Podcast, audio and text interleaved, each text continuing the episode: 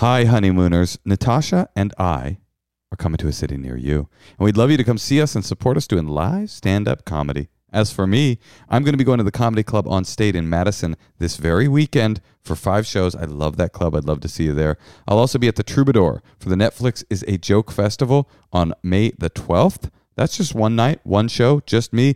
But Natasha and I are going to be doing a live Endless Honeymoon podcast taping for the Netflix is a Joke Festival on the 4th of May.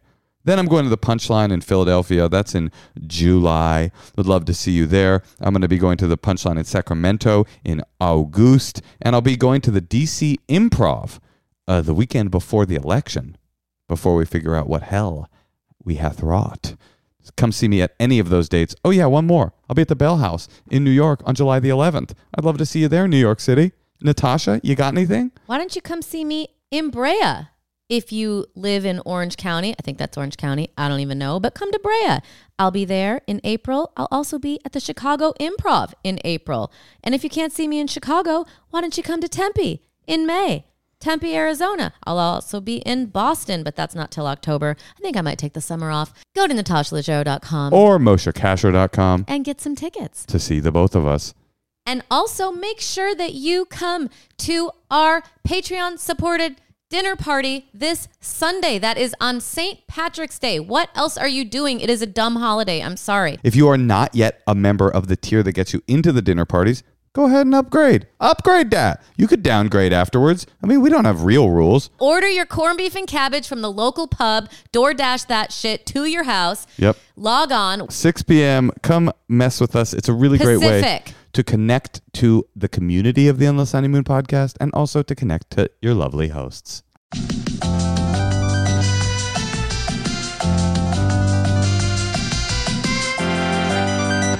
Welcome to the Endless Honeymoon podcast. I'm Natasha Leggero. And I'm her wife, Natasha Leggero Kasher. And welcome to our COVID den. Hi, thank you for joining. If you're watching on YouTube, you know. If you're listening at home, you're unaware of the fact that Natasha is dressed like an Italian harlequin tonight. like a traveling bauble seller that juggles silken balls that came to your Italian town in the medieval ages, just before the Black Plague, when things were still fun. A long time ago, I realized that children's tutus looked good around your neck. It's like an instant outfit. You know, in our household, we have, you know, every good relationship, one of the signs of a strong, healthy relationship is that you create a secret dialogue, you know, secret jargon in a relationship. It means you have a healthy, strong relationship. And one of our bits of jargon is when I say Leggero quotes after you say something particular Leggero-esque. And I would say the harlequin children's tutu as a cuff being a beautiful outfit shortcut is an ultimate Leggero quote.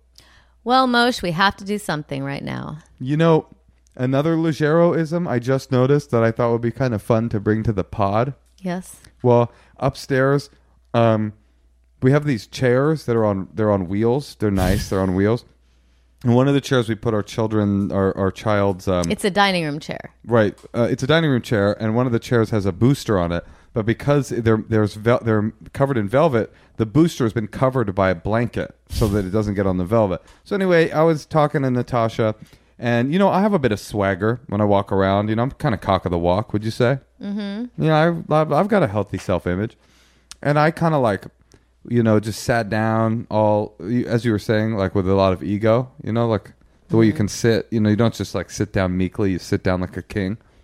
And it was the chair with the booster chair on it, and I started sliding backwards, and I would say like a, I don't know, how would you describe it? Like a Gomer pile, like whoa, whoa, whoa, whoa, across the entire dining room, continuing to slide back and back, and it was funny. It was funny. I'm sure I looked a real fool, Natasha, did I? Yes. But the reaction was so... You laughed at me so hard. You didn't even for a split second wonder if I was okay. I mean, not even for a moment. I knew you were okay. But that made me think, you know, here's a real Leggero-ism for you, folks listening. I have never hurt myself in this relationship. I mean, I think never is not overstating it. I've never physically hurt myself and had you say, "Are you okay?" It's either a cold blank stare or a hardcore Harlequin laugh. Rip roaring. A rip roaring cackle or a hardened stare. It's either a why did you do that or I'm amused that you did that. Oh, I'm sorry. I'll try to start, I don't know, shedding a tear next time you skin your knee or whatever. Yeah. I mean, could you shed a tear when I skin my knee? Because you overreact. Like you'll like barely bump yourself and act like you've been shot. But that, how would you know how I am feeling? Because I could see the impact wasn't that big, but it was still hard on you. Like for your reaction always seems a little bigger than is justified. Yes. You know what's so I stopped asking. You never asked that. You didn't stop. But you know what's like what's normal in a relationship? Like when you hurt yourself, even the most minor way, what do? I go, "Oh my God, are you okay?" I've never experienced that. I've never had that experience. I only get you opening up a satchel of silken balls and saying, "I know a trick that can distract you from your pain. It is the way of the Mangianis." And then you juggle. That is what I do. Well, yeah, that is what you do. No, I just realized it, but I'm just like such a solver. All I want to do is like solve the problem. So I just walk around all day like solving things. I want to solve this. I want to solve that. And then like I have to like think about solving what's happening in the world, and obviously I could never do that, and I'm trying to figure out how to be and what to think. Yeah, that's right. Today I overslept. I took a nap and I overslept, and I had a call in like 1 minute, and I walked in to the kitchen to like quickly give Natasha a kiss, and she was like, she rebuffed the kiss. I was listening to a podcast. She rebuffed the kiss, and she goes, "Oh my God, what was the information that you gave me?" I was like, "Come here, honey." And then you said what? I think I was worried about LA becoming a wasteland or something. No, no, that came right afterwards. Right after that, you were like, the first thing was like, "Did you know that there's going to be a second wave that could kill more than the first?" No, I already knew that. It was something like that. And I was like, "Oh, okay." And then the next thing was, "Oh, and my friend is moving away because LA is going to become a wasteland." No. Here's what I was worried about. It really struck me like how long things might be.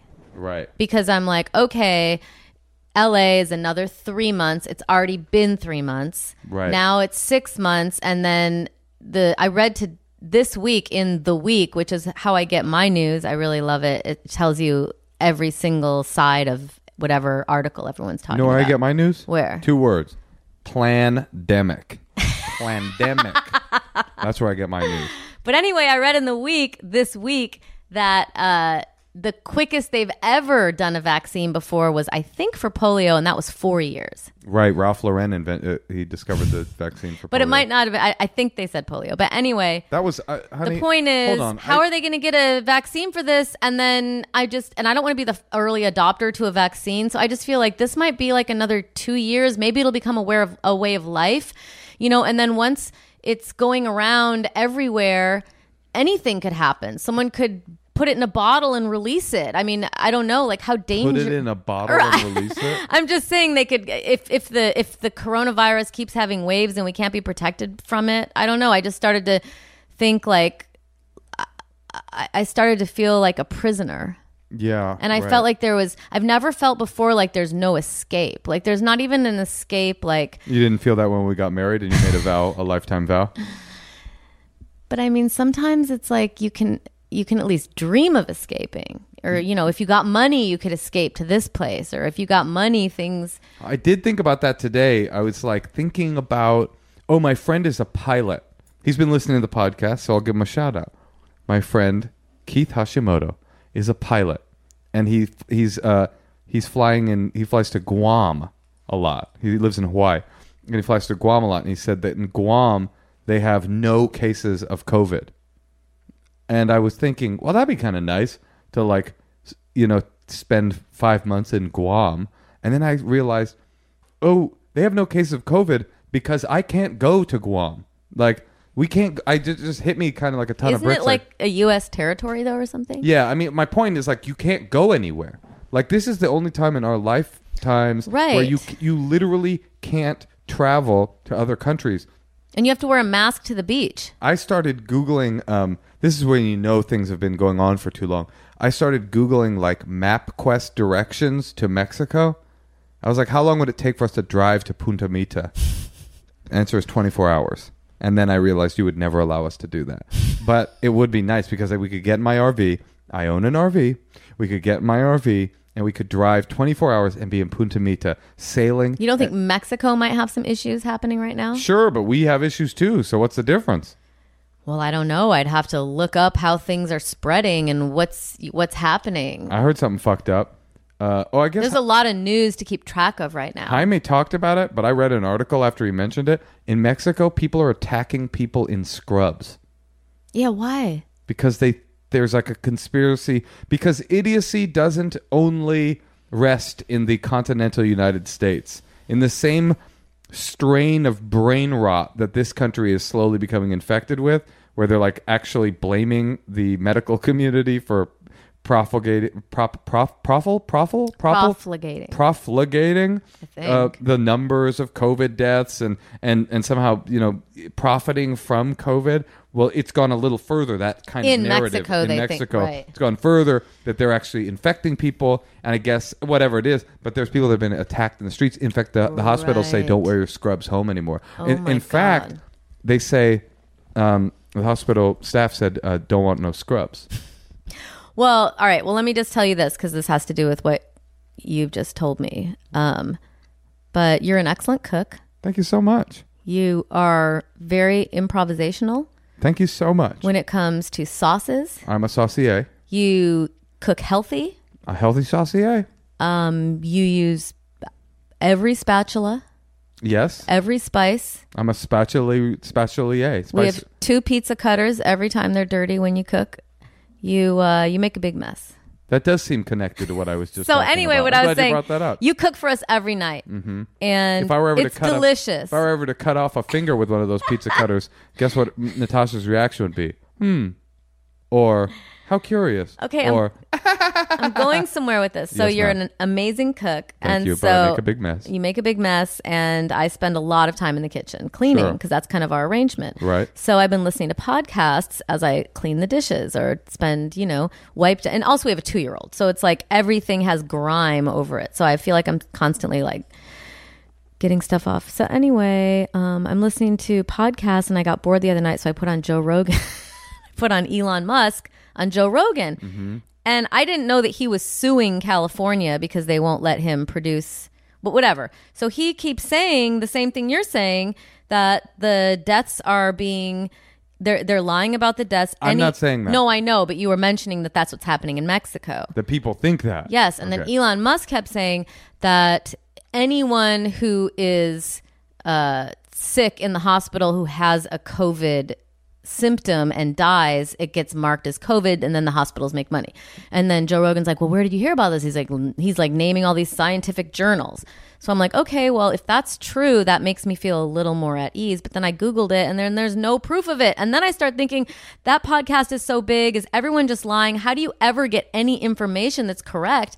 You've got to ask 1 million people to find out anything. And then people go on the biggest podcast in the world and say things that aren't true. And then people just have so much ability to spread disinformation. Well, a few things.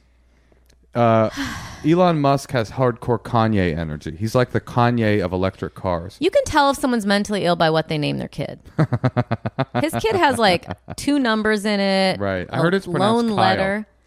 Okay, well, that's not what he said on the podcast. How do you say it was pronounced? He was like, it was like 49-X, or I don't know. It was like numbers. It wasn't a name. It's kind of cool to take your mentally ill quirk and give it to your child as a gift.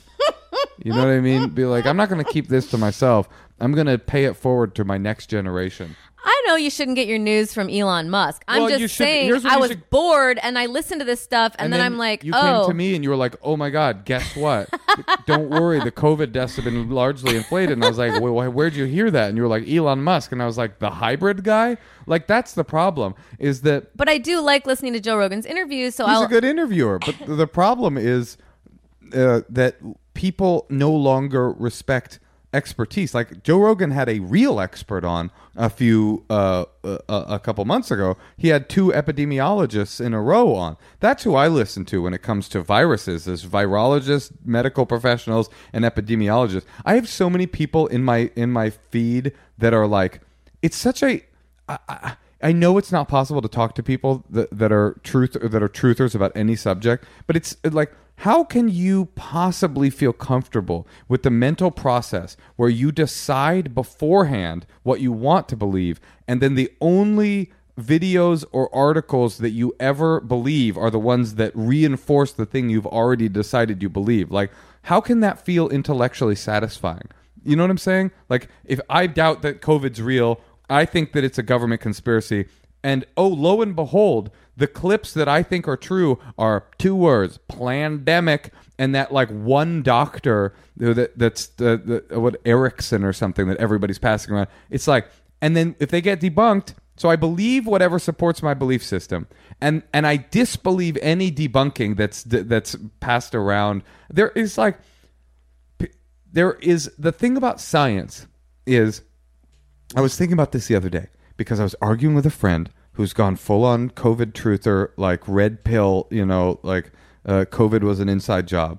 And he was just doing this thing where he's like, that they all do. They was like, well, you know, I guess we just believe in different scientists. It's like, no, the whole thing about science is it's not about believing a scientist. It's that science, the whole point of the scientific method, a lot of people accuse people that believe in science of being like worshipful of science and thinking that science is infallible and scientists never lie. Scientific method is good not because scientists don't lie, but because they know that scientists do lie, which is why there are checks and balances with the scientific method. The whole point of scientific method. Am I rambling too much? The whole point of scientific method. Yes, no? No. The whole point of scientific method is that somebody has a theory. This is the opposite of the process I was just discussing, right? It's not I come up with a theory, and then I find things to support my theory. It's I have a theory. I put the theory to the test to try to disprove it. If I don't disprove it, I publish it. Then other scientists come along, and they try to repeat the experiment to make sure that I wasn't wrong or lying. So one scientist saying one thing means nothing. Right. The whole point of the scientific method and peer reviews is not, it's not science I get it. Is reliable because scientists don't lie. It's science is reliable because everybody lies. And that's why they've put in a system to make sure that things are repeatable. So if you're getting your news sources on any subject from an outlier in the scientific community, then using their scientific credentials as a proof that they know what they're talking about, you're actually disproving your own point, because if they're not peer reviewed and they don't have a repeatable experiment or repeatable information, then their scientific credentials mean nothing because they're not actually using the scientific method. Rant over, you guys. Take some calls.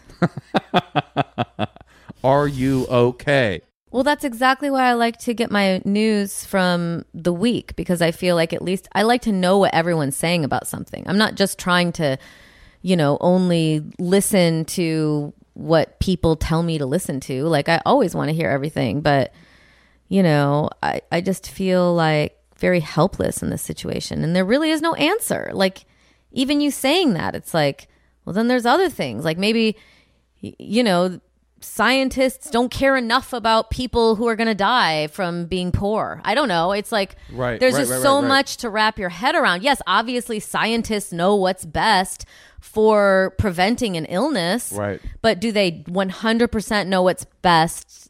I don't know. No, that is a really... People are going to be sick and poor, and it's going to be really bad, and things are bad, and things are going to get worse, and homeless. You think you have a homeless problem now? Like, I just feel like it's going to impact like so heavily, and, you know, and then our I don't know. No, I mean, you make a very valid point that science isn't the only source to listen to about what we should do. They definitely know what to do to prevent a disease. The scientific arm of this particular crisis we're in. But you're 100% correct that a thing like this doesn't just affect science. It doesn't just, it's not just a virus or not, but that the problem really is that like this has become an ideological fight, and like virus don't care.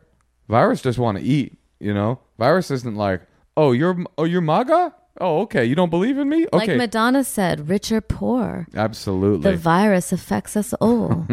No, but it's true. There are no good answers. Science can only give us a good answer on how to mitigate the spread or mitigate the overwhelming of population in the hospitals. I mean, the truth is that a thing like this happens, and it's such a insane, we talked about this a few weeks ago, it's such an insane cascade effect that it starts to affect everything almost immediately. It's not just are old people dying, are the immunocompromised dying, it's also like how many people are going to die because of poverty? Is it going to outstrip the amount of people that die because of the illness? What will the long-term effects of an economic collapse be for our healthcare system? So will more people die in the healthcare system unrelated to COVID? Because it just starts to like ripple out and ripple out.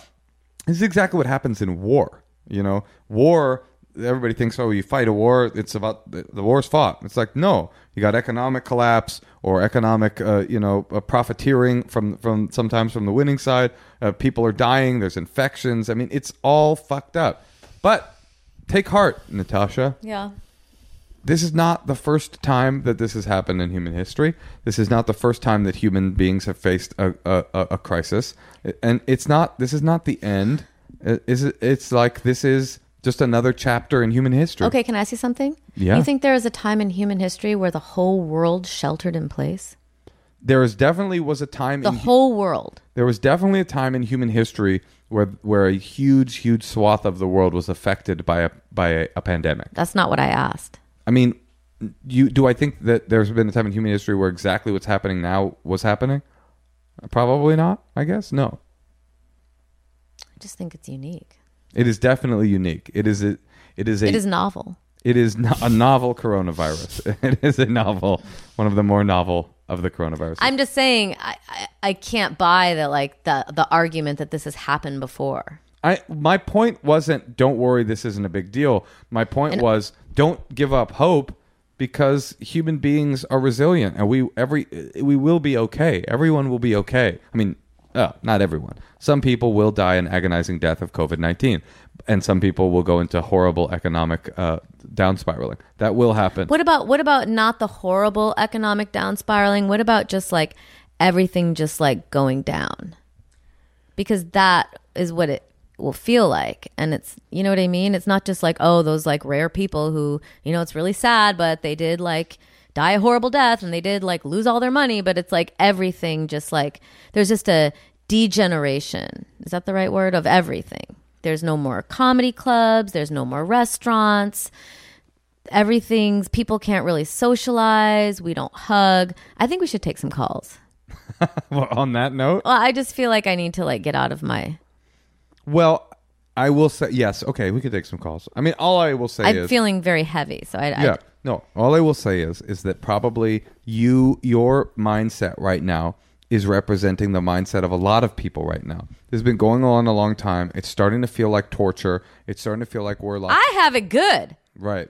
I mean, yes, it's torture. My child is like not going to adapt properly, possibly, because she can't have a friend. She might become one of those monsters that when someone she cares about hurts themselves, she just looks and laughs.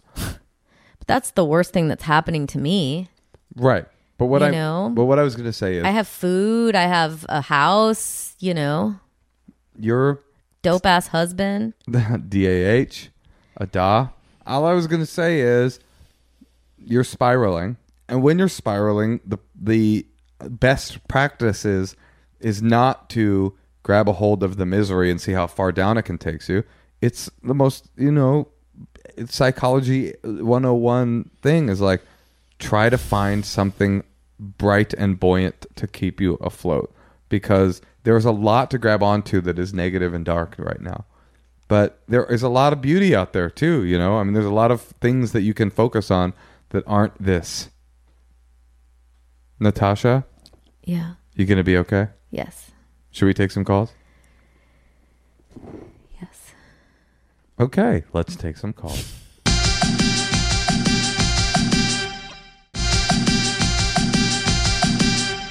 Okay, now we're going to call Melanie in British Columbia. Hello? Melanie? Hello. Hey, Melanie, can you help my wife? Because she's kind of spiraled into a really dark place with all the COVID stuff. We were wondering if you maybe we could maybe turn the tables tonight and have you give her a little bit of advice. Oh no, I'm calling you guys for advice, so maybe we can both help each other. Great. Why'd you call? What do you need? How can we help? Yeah, so my husband and I, we've been married for 4 years now. We've been trying to conceive for all 4 of those years unsuccessfully. So this year we started fertility treatments, but COVID, of course, put a pause to that. However, during the treatments, I noticed that the romance kind of started to fade a little bit. You lose that sense of specialness with your body when you're being poked and prodded everywhere. So I'm just wondering, now that we've got our vibe back in our relationship, how can we maintain that going back into fertility treatments? Because I know you guys have had some medical assistance with conceiving. That's a good question. Oh, you guys are like horny for each other now because you're like not going to the clinic and you're not on all the drugs. It's funny. I know. It's like now that I'm not like tracking everything, I'm just like, yeah, let's do this. And we've had some really good times. You can say sex on the podcast. You're allowed to say. Yeah, I guess. Okay, thanks. I know you're Canadian and you guys are naturally polite as a genetic thing, but you can say sex. I have to say that having a baby definitely felt like work. You know, for me, I mean, because it took a really long time and I also had to like do all that. So, and have sex and, you know, hope it happens. So, you know, you do kind of have to just like think of the greater good in a way and just like watch porn, grease yourself up, do whatever you need to do. Get some new lube, you know, maybe you want like... Oh yeah, what do we have? We had Sliquid. Yeah, we had our fertility clinic recommended a lube for conceiving called Sliquid. I don't know if it helped or not because in the end it was the doctor and a needle that was the true Sliquidator. I will say this as a man. Oh. As a man, this isn't quite an answer to your question, but as a man watching Natasha go through it, I was like, you're right. It's not a horny time. It's like there's needles and there's pills and there's, I mean, hormones and it's just like it's gnarly. There's blood involved. I was pricking Natasha. Usually when I'm able to prick a woman with a sharp object, that actually turns me on a lot. But when it's somebody that I care about and think of as a human being, it doesn't have the same psychological effect. But anyway, that's neither here nor there. What I was going to say was I was so blown away by Natasha's, I don't want to say journey because that sounds so wishy-washy, but I was sort of in awe of how much she had to go through as a woman going through all that stuff that I was like, I don't know, it wasn't horny or hot, but it was definitely like love. It felt like a more intense version of love watching her go through that. And then once we got through it, we're back in the saddle, baby. I'm not Canadian, so I'll tell you what. We fuck all the time. We fuck constantly. We're over here fucking. We're quarantine fucking. It's COVID fuck, you know? Well, there's one thing that kind of gets in the way of that situation for us. His mother actually lives in our basement. Oh, man. Way to bury the lead. That's so Canadian. You think it is? She's great. Like, I get along with her super well. But, yeah, that's just that extra. Well, like, I'll tell you a story. The other night, we had some wine and played a little bit of strip poker in the living room while everybody was downstairs. But that old thing. Yeah, what are you guys getting? Your sex tips from a 1970s sex manual? You and your boyfriend play strip poker? She comes upstairs. And our clothes were just all over the living room. And I was just like, oh, my God. She knew. And it's just like, she knows. She knew what? That you guys have sex? Or she knew you guys kind of do like hacky sex tricks. Like.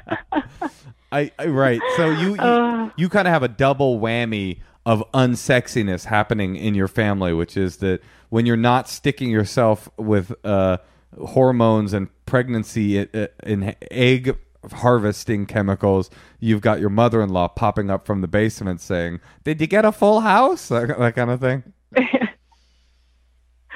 Yeah, it's interesting, but I wouldn't. It's good. She's gone now for the summer, so she just left last week. So it'll be a little more freedom, I guess. Well, I will tell you that hearing Moshe talk about that, because I kind of forgot about it a little bit, it was definitely worth it to have a kid, and I'm so happy I did. Yeah, I mean, so you know, you got to think like, I don't know, yeah, maybe your pussy's not as wet as you'd love it to be, but get over it. That's probably the way you talk, right? No, and you know what? Actually, you did help us, because this is what I was trying to say to Natasha earlier when she was in her COVID spiral. The advice that I would give to you is the same advice that I would give to Natasha. The advice I give to you about the unsexy phase of the fertility clinic stuff, and Natasha with the panicked feeling of being locked and sheltered in place, is that life is long and this too shall pass. It's a momentary blip in your journey, and I was vulgar, but it's true. Like the romance that Natasha and I have now, it's totally back to normal. And that period where it was like chemically interrupted, that just feels like a faraway kind of memory. And it wasn't a sexy time for us, but it was like it went away. And now we have unbelievable sex. We're playing strip go fish. We're playing strip war. We're operation rummy cub, hungry hippo. Yeah. Oh, I love when you play hungry hippos. That's great. That's a good one. We get that requires a lot of Sliquid. I slather myself in Sliquid, and Natasha just jumps on top of me from above on my head and just swallows me up inside of her. It's pretty awesome. Well, I think it's good that you have a partner. It's good that you're on the right track. Just keep at it. Hopefully, you'll have this kid. And I think we've been very helpful. But it is. I think you have been very helpful. Thank you guys very much. You're welcome. No, Natasha said it right. It's worth it. The journey is worth it. It's difficult, but if it wasn't tough, it wouldn't be worth doing. I don't know if that makes sense or if it's even true, but I just said it. I say that all the time. That's awesome. Great. Thank you guys so much. I really love the show, and thanks for all that you do. Well, thank you. Good luck. We can't wait to hear what the name of this child is. Hopefully it's Moshe. Okay. All right. Thank you. Bye. That reminded me of something that I heard that helped me out of a little bit of my spiral. Is there's this podcast that I've been listening to called Sugar Calling, and they call all of these writers who are over 65 to ask them about the pandemic. And they were talking to Alice Walker, and she was saying how advice for kids, because all these people are having a lot of hard time with their teens, like we talked about last week, and the teens want to go out and play with their friends and she was like, yeah, teens love to go out and play. Well, or whatever. Play, like, hopscotch, you want to skateboard, you want to like go hang out at the parking lot, smoke weed and fuck, I think is what you're looking for. Okay, but you want to leave your house. Yeah. You don't want to like be at home with your mom. Right. Anyway, what she was saying is it's only a year. Mm-hmm. A year in the scope of like your life is so small. So what can you do in that year that you never thought you could do? Right. What is that? And for me, I don't really have the time to be able to do something besides like being a mother. You're also writing a book. That's true. But if I were with this time I have, like I could get like, more into motherhood than I was going to. I basically am spending at least 40 more hours a week with my child than I used to. That's a lot of time, because the nanny wasn't here like at night when I was sleeping. Right. So I just think this is maybe a time, like the advice Alice Walker was giving parents to tell their teens. I do think it's the same with us. Like, what could you do in this year that you wouldn't have otherwise done? Maybe, yeah. I like that. I think that's good. And that seems to be the recurring bits of advice that I'm hearing, is like, try to do something, try to accomplish something, and try to reprioritize what meaningful is to you. But I don't even mean by like accomplish something. Like if you always wanted to like read for a year, or like learn, I don't know, something that's like you've got to be vaguely interested in. Right. you know, piano or... Oh, is that why you were asking about fisting? It was right after you listened to the Alice Walker thing. I didn't know that was one of your goals, and I'm sorry that I reacted so poorly to it. Anyway, that girl seemed fine. She did, but it's a, I related to her. It's a hard time. So love to you in British Columbia. And you want to do some secrets? Sure, Moshe.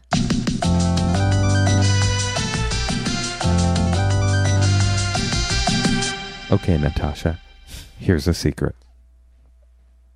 Hey, Natasha, Moshe. I just listened to one of the recent episodes, and I noticed that you guys played one of my secrets. I was with Coven, girl, and it was community college, so I'm pretty sure that's why it was a fucking Coven. It was in the middle of nowhere. It was crazy. Let me clarify some things. I'm kind of more open with my life, so a lot of the sinister things that I've done, it's not really secrets, you know, but I thought of two more things that like, not a lot of people know. One time when I was a kid, I hated my babysitter. I'm pretty sure she was racist, and she treated me like a servant more than like a kid that she loved. So I decided to put nail polish remover in her dentures case one time. And then I blamed it on my younger sister because it was more likely that she would do something like that than me. They believed it. And another thing that I did in college was my roommate was horrible to me, and she used my stuff without asking and broke it and never thought to pay me back, and she was just horrible. So I took her favorite jacket and I threw it away. It was really important to her, and I just didn't care. But, you know, I've grown, okay? I consider myself a better person now. Okay, bye. First of all, what happens when you put nail polish remover in dentures? Her babysitter had dentures? Yeah, it's like an old maid, I guess, who was like barking orders at her. Bring me soup. Mama wants soup. Mama likes the white race. Mama wants soup. Probably it tastes bad for like a second and you just like spit it out. Oh, it's not like your gums like are like, I mean, evaporate. Immediately you probably know something like terrible, but that's pretty intense. I want you to call us back and leave the sinister things that you're more open with. I'm trying to get more information about you out there. I want to know everything that you got. So if you're listening, we don't just take secrets. Also, if you've told other people, but they're incredibly fucked up and interesting stories, go ahead and drop them. But here's the truth of the matter is that stuff's not that bad. No. I used to fantasize. There was this girl called Julie Porter. And she had this beautiful red hair. Mm. And all the guys liked her. And I always like fantasized about breaking into her house and cutting off all her hair. I used to. But the point is, if I was like, had a little bit different background, I probably would have done something to her. Maybe right. I would have like stolen her jacket or whatever. That's, you know, that's like a straight up Grimm's fairy tale you're talking about. There was a beautiful redheaded woman, and all of the lads in the land loved her only, but a dark-haired woman that laughed at the pain of others wearing a harlequin. It takes a long time to know that you can't, like, you know, that girl probably wouldn't do that now. I used to. I remember I had this American Sign Language class when I was in community college. And this one woman signed so annoyingly that I used to have this recurring fantasy that I would jump out of my chair and do like a Ryu style like karate kick across the room and kick her in the face. Like every class, that's what I would picture, jumping out of my chair and just like Hadouken across the classroom and just busting her in the face. But I never did that either. Some kids do that, right? People go past the thought, I guess. Some adults do too. Right. Well, let's see if our next secret went all the way there. Hi, I have a little secret for you guys. My family keeps asking how I'm spending my time during the quarantine, and I haven't told them that most of it has been spent trying to launch my custom audio porn business. I developed a pretty decent following doing audio porn on a website called Triquin. And that was just sort of a side hustle I had. But when all my other work disappeared at the start of the pandemic, I thought now might be the time to take this more seriously. So it has been mostly unsuccessful. The first inquiry I received was from a British man who wanted me to go gay for pay, but for no pay. So I politely declined, but we ended up emailing about our anxieties, and I ultimately shared my favorite guided meditation with him. And most recently, I spent about 4 days and probably 40-ish emails trying to explain to a woman who seems to be in her 60s or 70s how to complete a Cash App transaction. So finally got her money after she's gotten off to the thing I sent her, as far as I am aware, like 6 times at this point. But yeah, it's been a fun little quarantine project that nobody really knows about, except for the people who are, you know, emailing me, asking how much, and then never emailing me again. Hope you guys stay safe, and come to me if you've got any audio porn needs. Thanks. Well, you're a little long-winded. I'll start there. I mean, now I was like, kind of at the end, I was like, okay, I could get off to this voice. Oh, he's got a nice voice. There's no question. I get why he thought he should go into it, but it's also like it might be the how long these emails back are, buddy. And it's like I don't know. He kept me interested. I was interested. I want to know what his guided meditation is that he loves. Email us. I want to know that as well. Please send that. We will not pay you for that because meditation is something that should be shared openly. I also realized in this secret that, you know, like we have 3 categories of secrets, it feels like. Unique stuff, and then revenge, and sex work. It's like, is that what all people are secretly doing? I think that is. All people are secretly like hurting people that hurt them or working in the sex industry. I didn't know that starting this podcast. That's really enlightening. Well, first of all, you know, yeah, it's like if you have a cute voice and people have told you it and you've, you know, sure. Why not? You know what? We're going to do you a favor. He enjoys it. It's not damaging him. We're going to do you a favor, whatever your name is. Triquin is what I'll call you. You call back, call our secrets hotline, and leave us a sample. And we'll play it on the podcast next week. Leave us a sample of some of the hottest audio porn you can come up with. And that's great that you're getting 70-year-olds off 4 times. That's amazing. Amazing. So specific. 4 times.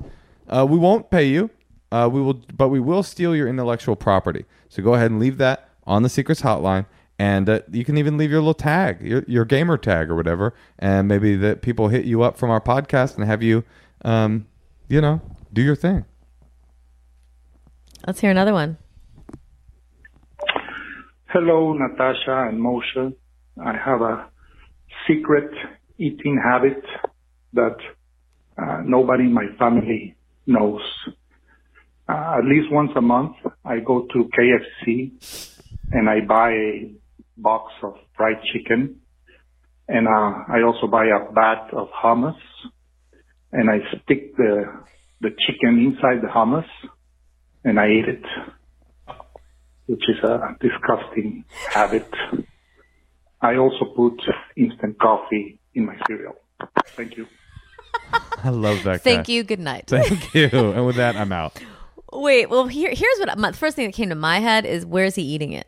In the car. Gotta be in the car for sure. In the car. See, like if he was bringing that home to like a picnic, that's cute. You know what? I think that could be the way for you to find freedom, sir. Yeah, just eat it al fresco. Yeah, you bring it home one day and you say, "Guess what, family? I've got a big surprise. I have thought of a new snack. I don't know if it'll be good because I've never tried it." But it's this extra tasty crispy and this sabra hummus, and I'm gonna let's dip and slip. It's called chicken and hummus al fresco. That's right. And for breakfast, Sanka and Rice Krispies. That was a good one. I like that. A secret eating life that's pretty cool. What's the nastiest thing you eat? I'll tell you. I've been thinking about it today. That episode we had, the guy say the Cuban dairy freak. Oh, you like that condensed milk? I've been putting condensed milk. I have it. This is how gross I am.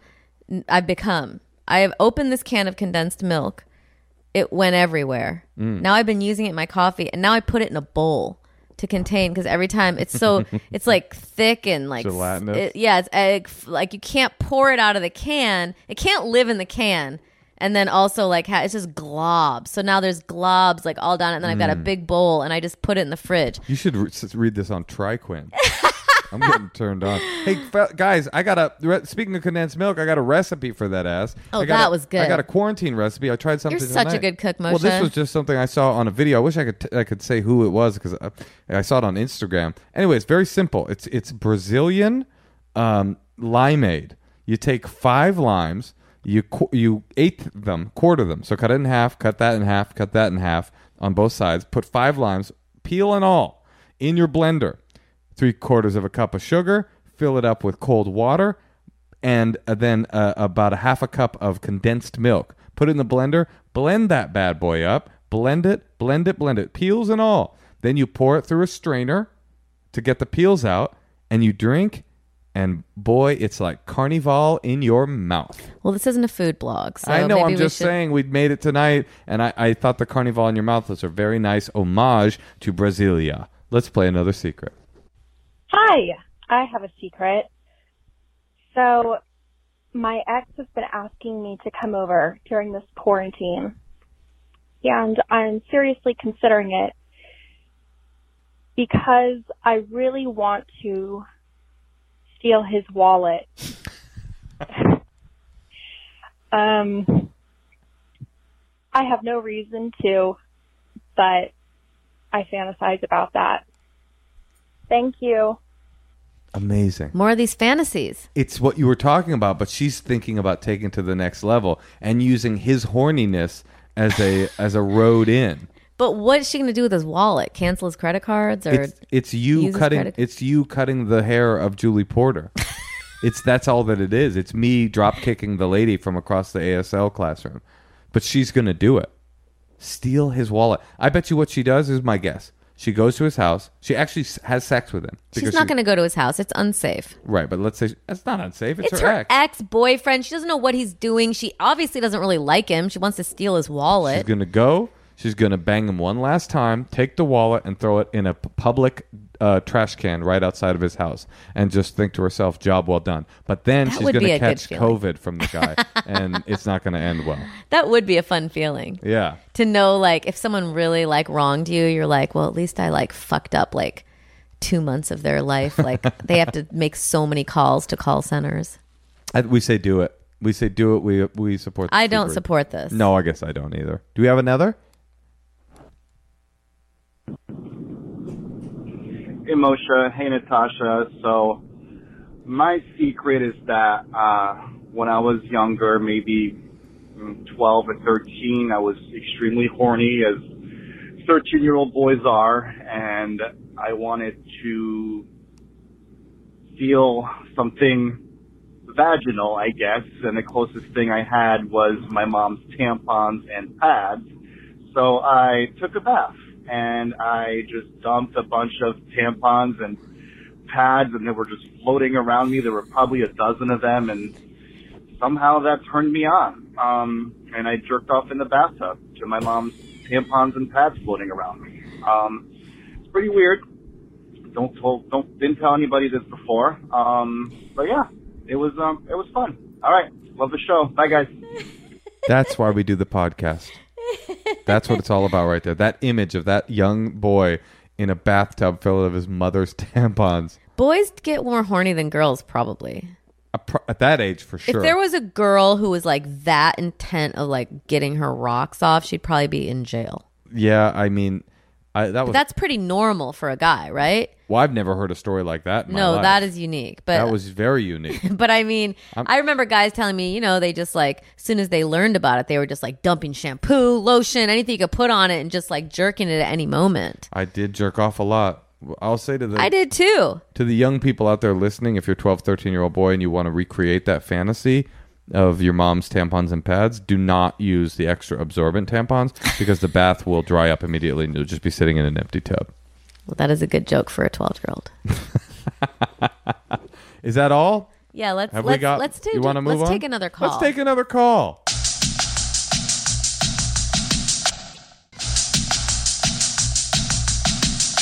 You good? Yeah. What's the matter? Nothing. What? Nothing. Everything's fine. I know things are bad for you, Natasha, when you look at your phone, sigh, turn it upside down, and throw it on the floor. Oh, I was just thinking, like, there's no point in being in Los Angeles because we're going to have to shelter in place for a year and a half. So, like, maybe everyone should just disperse to the middle of the country. Well, we do have a... I know that I'm accusing you of panicking a bit, but I did find out the internet service provider at my family's cabin in far, far northern California. Mm-hmm. And I was like, I wonder if we could do Zoom and podcast stuff from there. Could you? I will call and find out. But in the meantime, let's take another call. Okay. We're now going to call Lorna, who's in Colorado. Hello. Hi, Lorna. Hi. Hi, it's Moshe Kasher. Good. How are you? And Natasha Leggero. Hi, I'm good. Good. What's happening? Tell us everything. Okay. So, I'm vegan. And congratulations. Thanks. So I found it really hard to date while being vegan. I would like to date someone who shares those values, but as you can imagine, it's very limiting. That does sound hard. Yeah. No, I mean, really, like, because everyone I know who's vegan, they're always coupled up. You think vegans... A lot of times. Vegans fucking vegans? Yeah. I would like to be fucking vegans, but there's just... I don't know. Like, there's not that many out there. Right. You know, it's funny. One of my... I don't know if you guys relate to this. Oh, you're not on Facebook. Lorna, are you on Facebook?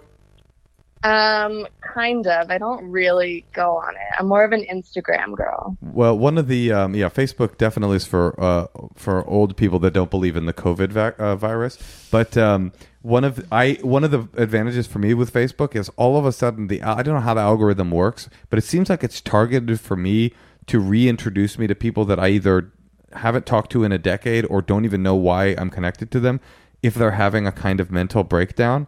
And so I can kind of follow their descent.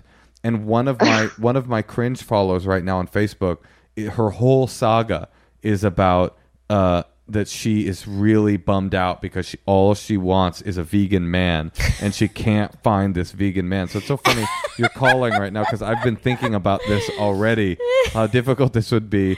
So what do you do? So do you do like? Well, here's a question: like, where are you looking for these vegan men? Not at the butcher, I would assume. No, definitely not the butcher.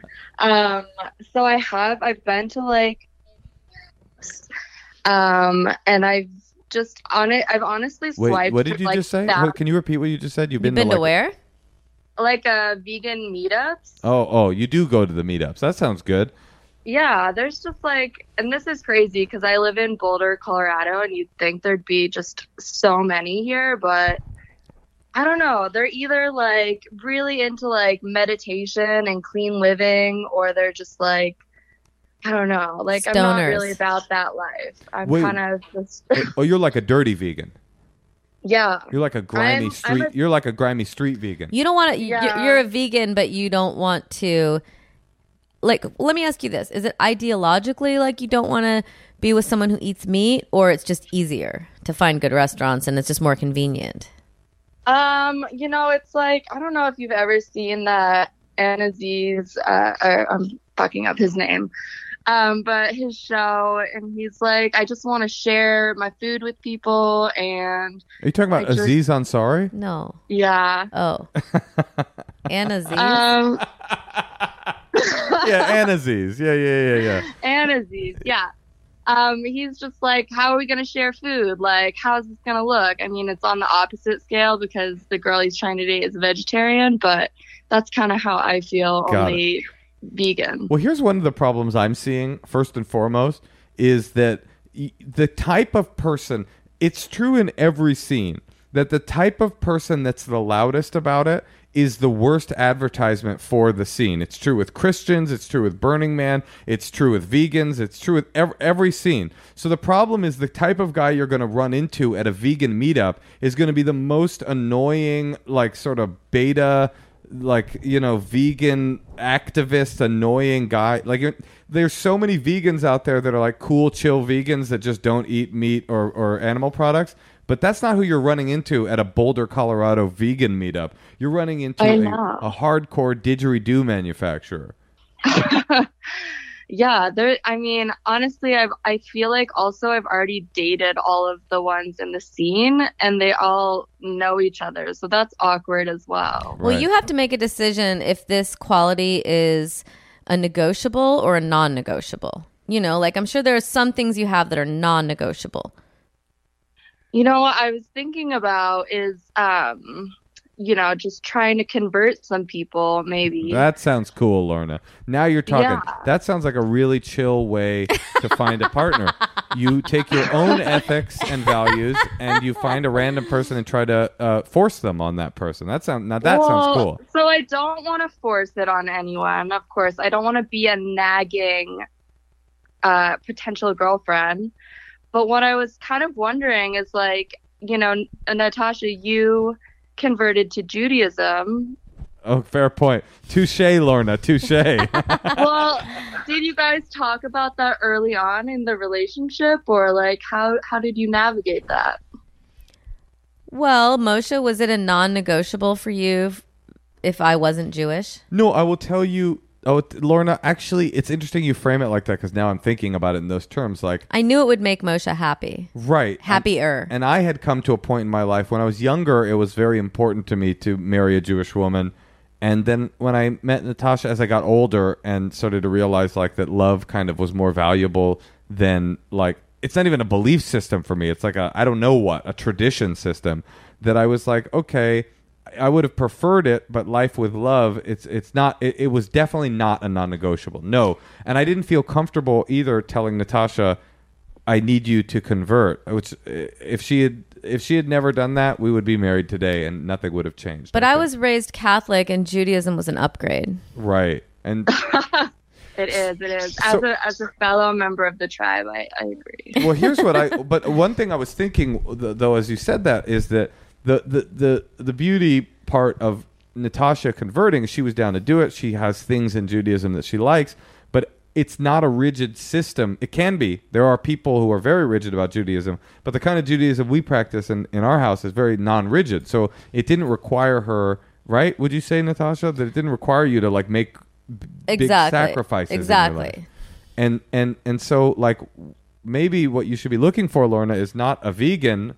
It's a vegan if you get it, vegetarian if you nasty, and and a meat eater that's down to date a vegan because love is probably more important. You know, it's like... Yeah, like, I drink alcohol and smoke pot, and Moshe's sober, and he doesn't care, and he always wants me to have a glass of wine, and he always wants me to, like, smoke pot if I want to, And I'm kind of glad that, I mean, it's a totally different thing, obviously. No, but, like, I'm glad that if I was with someone who was like me, that would be really hard. But the meat thing is different. No, but Natasha's right. What she said in the first place, you have to find out if this is a non-negotiable. If it's not a non-negotiable, then your pool opens up to, like, vegan, vegetarian, or down to date a vegan. Like, I could date a vegan, no problem. And I eat meat, I eat animal products, but I could, if I fell in love with a vegan girl, I easily could date a vegan, because it's not a big deal to me to adjust my diet or lifestyle slightly. So that's what you should be looking for if it's a non-negotiable. But if you're a hardcore, born-again vegan, then maybe you just got to be rigid and go find somebody in the Seventh-day Adventist church. Yeah, I feel like I'm not, I mean, I am very hardcore. I'm like a blogger trying to start my own business. I'm a chef. Like, I feel like I could just convert them, honestly, with my food, because it's so good. But the other problem is, like, I'm dating mostly online, and then there's just so many options. So I kind of get overwhelmed when I open it up to non-vegans, where I'm like, I just don't even know where to start. So your problem is, in the vegan community, everyone's annoying and you don't like them. But in the broader community, you just want to fuck everybody you see, so you don't decide on anybody. Yeah, exactly. I mean, I actually just end up ghosting everyone who's not vegan, because I just don't know. You know what? Since it's online right now, I would, like, think of what your favorite things are about. Like, think of your ideal person, and only Only talk to them. Yeah, it occurs to me, and it occurs to me that what you should be figuring out is not whether or not you should date a vegan, but just, you shouldn't be saying, are you vegan? You should be saying, I'm vegan. Are you okay with that? And so if you, and that should be good enough. And then you'll find out. If you date a non-vegan and you're disgusted every time he talks about ham, then you could just wrap it up. All right. Well, Good luck, honey. We'll talk to you soon, Lorna. All right. Thanks so much, guys. Bye. Thank you, Lorna. Bye. Okay. Sorry I let her go so fast, but I mean, her main problem was that she was hot and had too many online hits. She did sound pretty hot, right? Her voice was hot. She's a vegan chef.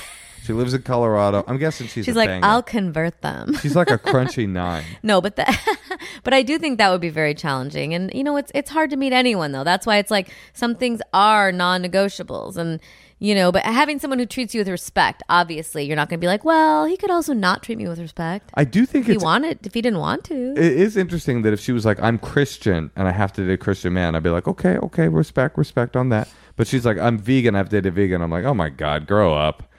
Just change the filter. Date a vegetarian. You'll be fine. It's interesting. Like, what's the difference? It's an ideology, right? We used to have friends who were vegans, and every time we went out to dinner with them, it was so annoying. Is that... What do you mean we used to have friends that are vegans? I have friends that are vegans now. Like, we had friends that were a vegan couple. Oh, a vegan couple. See, I don't mind that. And I think probably it's because I have... A rabbi in my family. I'm used to people having annoying dietary restrictions and just being like, I hate it. Yeah, really. I like to go with the flow. Listen, I'll tell you what. Yeah, sure, I'll try rabbit. I'll tell you what. I would date as long as no one's annoyed. I would date a vegan. I would not date a gluten-free. That's annoying. Is that a deal? Is that a non-negotiable? That's a non-negotiable for me. I'll do vegan because it'll be fun and exciting. You start bringing me a garbanzo flour muffin is fucking over, dude. Bye. See ya. All right. Every gluten-free person I have in my life, I always say, oh, have you done like a double-blind like placebo test just to make sure that you have it? I'm not a fun person to have as a friend. I'll be honest. I'm not a fun person to have as a friend. But you know what I am fun to have as? What, Moshe? Husband. You're a fun friend. I'm a fun husband. You are a fun husband. And you know why I'm so fun? Why? Because I have a zest for life. I haven't spiraled through the quarantine. Do you like Anis Snari? I like Anusu Snari. What does he call him? Ansus? I thought she was talking about something else completely. And I was like, wait, the food. She was like quoting a TV show for why she wanted a vegan man. Well... I'm all of those things. I still liked her. I liked her too. I'd like to get a pick, maybe on one of those dating sites. Actually, what I really like is a vegan meal. I do love a good vegan meal. I know. I'm sorry, honey. I'm never going to make you one. I'll make you one. You know why I will cook you a vegan meal? Why? Because I cook healthy, I cook tasty, and I love you. I love you too.